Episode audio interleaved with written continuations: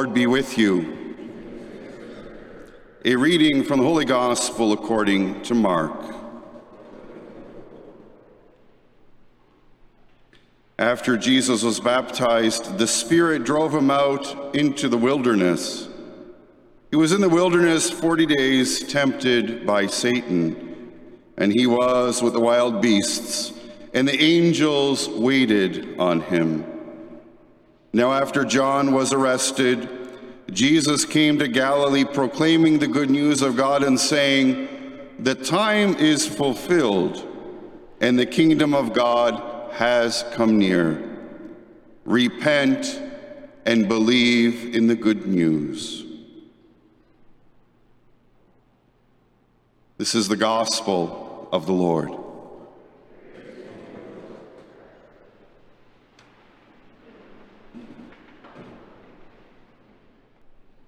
And I am uh, preaching a, a, second homily in a message series that is called A Flash of New Hope. Through the desert, God leads us to freedom. And the title of this message series I stole from Pope Francis. Comes out right from his Lenten message for this year, talking about kind of going into the desert. And he's telling the story in the letter uh, to us about the realities of Moses leading the people of Israel uh, to freedom from slavery in Egypt with Pharaoh. And he talks about that if we go into the season of Lent, really looking for conversion, there's going to be an opportunity for us to discover flashes of new hope and a new pathway. Those of you who may have missed my homily last weekend, you can go to the our website, chathamcatholic.ca, see the link. Uh, next weekend, Father Danny Santos is coming uh, to lead our parish mission. So I'll take a break from the message series, but then continue it the weekend after Blessed Sacrament in St. Agnes. So uh, tune in and, and take a look. In the first homily, this is the main point I made. Jesus wants to heal us and bring us new hope and new life. Will we let him? And the story in the gospel was the man with leprosy who came to Jesus and said, You can heal me, you can make me clean. You know, and Jesus says, I do choose to make you clean. And he heals him. The reality is, is during this season of Lent, as we enter into these first days, are we going to allow the Lord to touch our hearts, to give us healing so that we can truly not only celebrate the liturgical season of Easter, but really experience Easter here and now. This homily, I just want to look at this, go a little bit deeper. Lent challenges us to open our lives to God's covenant of love that frees us. Because God doesn't sit back and wait, as we know in the scriptures, he constantly seeks ways to reach out to us, to heal us, to change our ways, to bring us true happiness and true joy. Pope Francis talks about in his letter for Lent this year, he says, We become attached to money, to certain projects, ideas, or goals, to our position, to a tradition, even to certain individuals. Instead of making us move forward, they paralyze us. There are things in our lives that hold us back. A lot of times of our own choosing. Whether it's the pursuit of power or money or praise or authority, all these different ways in which we're captivated and sometimes we're, in a sense, seduced to follow in different things. And they don't give us freedom. They restrict us. They hold us back. And like the, I talked about in the first homily in the series, there's ends up being creations of divisions, separations. We feel disconnected from God and from others. And Pope Francis is naming some of these, rea- these realities in our lives that really paralyze us, hold us in one spot. God seeks to choose to free us from being paralyzed to become fully whom He made us to be. He has His role and the gift of salvation through Christ, but then we also have our role in recognizing some of those things that paralyze us, hold us back, and to work our way as one of the disciplines in Lent to kind of let those things go.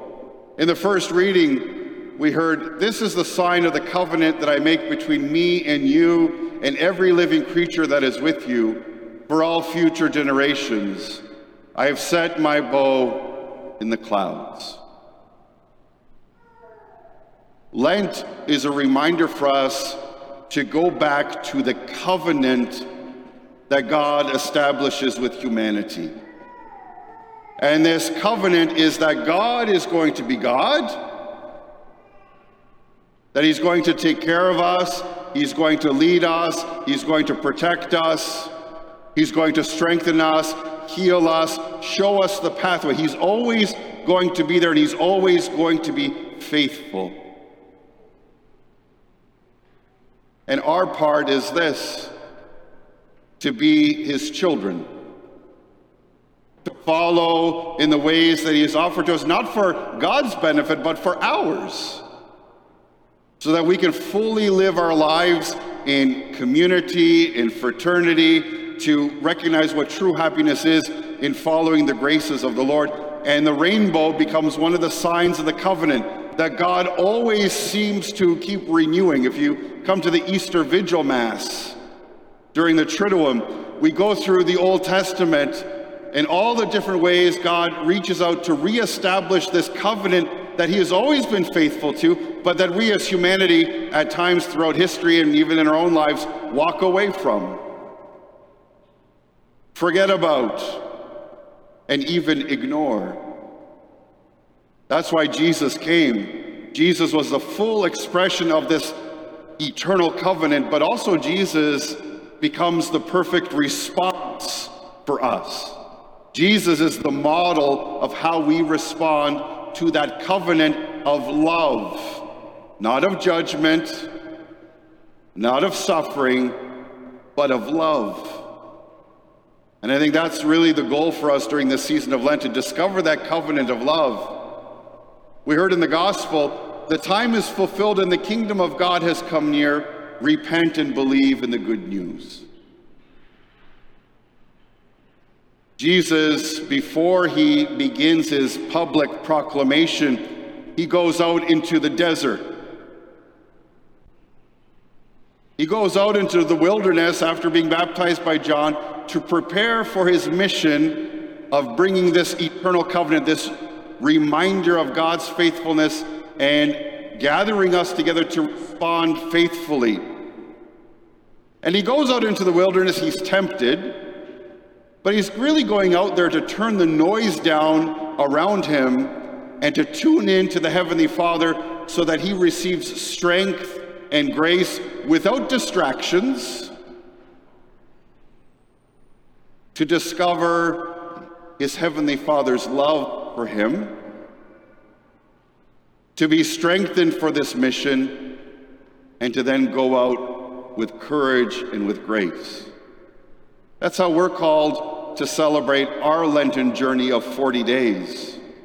In a way, to go out into the wilderness, not to kind of uh, kind of search aimlessly, but to turn everything down so that we can discover God and His covenant of love. And we do that spiritually by praying more, by disciplining our fasting of certain things, and to give and to serve so that we have creating that space and that room for God to tell us He loves us, that He cares for us, that He wants to set us free, and He wants to heal our hearts. Pope Francis talks about this desert experience. He said, the desert is the place where our freedom can mature. In a personal decision not to fall back into slavery, in Lent we find new criteria of justice and a community with which we can press forward on a road not yet taken. What he's talking about is we need this Lenten journey into the wilderness to discover God's love, but also to look for flashes of new hope that we could probably miss in our regular day to day lives because we're so busy. And there are so many voices in our world today that are competing for our attention. They can overshadow, they can be louder than the voice of the Lord because the voice of the Lord is a whisper. God speaks to us in silence in our hearts. And so we need that quiet space. We need this joyful season of Lent to rediscover, to reconnect, and to re embrace with God's love. It's not about giving up chocolates for Lent. You know, it's, it's not about just these little things. There, it's not nothing wrong with doing that. But if we're just going to give up chocolate for Lent but keep doing everything we're doing, we're missing going into the wilderness. We might want to give up certain things to make room to do different things, to encounter opportunities of God's grace so that we can go out on the, a path not yet taken, a road not yet taken, which leads to freedom and to joy. Because Lent makes us really look at where are we in our lives and how can God help us improve and help us respond to that covenant of love. So, how can we make Lent powerful for us? Not just the 40 days, not just the routine, but how can we make it meaningful and powerful this year for us? I, I have about three ideas. Number one is turn the noise down so we can hear Jesus more clearly. One of the things I've been doing, even a little bit before Lent, but sometimes when I'm driving around from the different churches in our family, or I'm driving home to see my mom, I've turned, I would say, the radio off, but I don't listen to the radio very often. Uh, I listen to a lot of podcasts and music. I've turned it off and driven in silence. Or I'm in the office or working in the rectory. There's always noise going on, whether it's the television or different things. Turning those off. It's interesting how silence. Uh, makes us focused on, and on things that we don't sometimes notice because we hear things, we're, we're constantly busy, our mind keeps going from one thing to the next. Now, sometimes we have the noise because we want to avoid thinking about certain things that we should be thinking about. Maybe some of the problems or challenges we're having, we want the distractions. But Lent, and that's maybe the challenge of Lent, that's why Lent may be not always joyful, but when we turn the noise down and tune into Christ's voice, He's maybe going to challenge us to take care of things that are holding us back, that are keeping us paralyzed. And it's going to be different for all of us. In a way, we can't avoid it with the distractions. Lent kind of puts them right before us. So, in what ways can we turn down the noise and allow the hearing, the whispering of the Lord's voice, which is not condemnation, which is not judgment, it's love. It's come follow me. It's accepting us where we're at and how the Lord helps us set us free. Second one is what is the baggage that we refuse to surrender? So when we quiet down the noise, we kind of focus in what are the things that we're not wanting to deal with? What do I mean by that? What's the baggage that weighs us down? What are the, the sins that we're not dealing with? that we're not letting go, that maybe we're not willing to admit to? What are the challenges that I have in my life? Maybe relationships with spouse, with children, with neighbors, with friends, people that maybe we refuse to talk to, people that we don't remember why we're not supposed to talk to. That need to be relationships that need to be reconciled, but we're trying to avoid them. What is the baggage in our lives that hold us back that we really we know we need to let go whether it's anger, resentment, a lack of offering forgiveness. That's the danger of turning down the noise because the Lord's going to say here's some things that I'm going to I want to help you to be set free. To lay aside so they're no longer burdens. What are those things for you? And one of the powerful remedies during the season of Lent is the sacrament of reconciliation, where Jesus says, Let go of that baggage, let go of those things you're carrying, you don't need to carry them anymore. Because the Lord loves us and wants to set us free. Think about those things and look at saying, how can I let that baggage go? Because the Lord doesn't want to burden us. He wants to lift that baggage and say, set to the side, I've set you free. Because our God is a God of love, not of judgment and condemnation. He wants to set us free. Will we let Him? And finally, where do we experience God's love in our lives? Where can we go what can we do that we know that we encounter the Lord?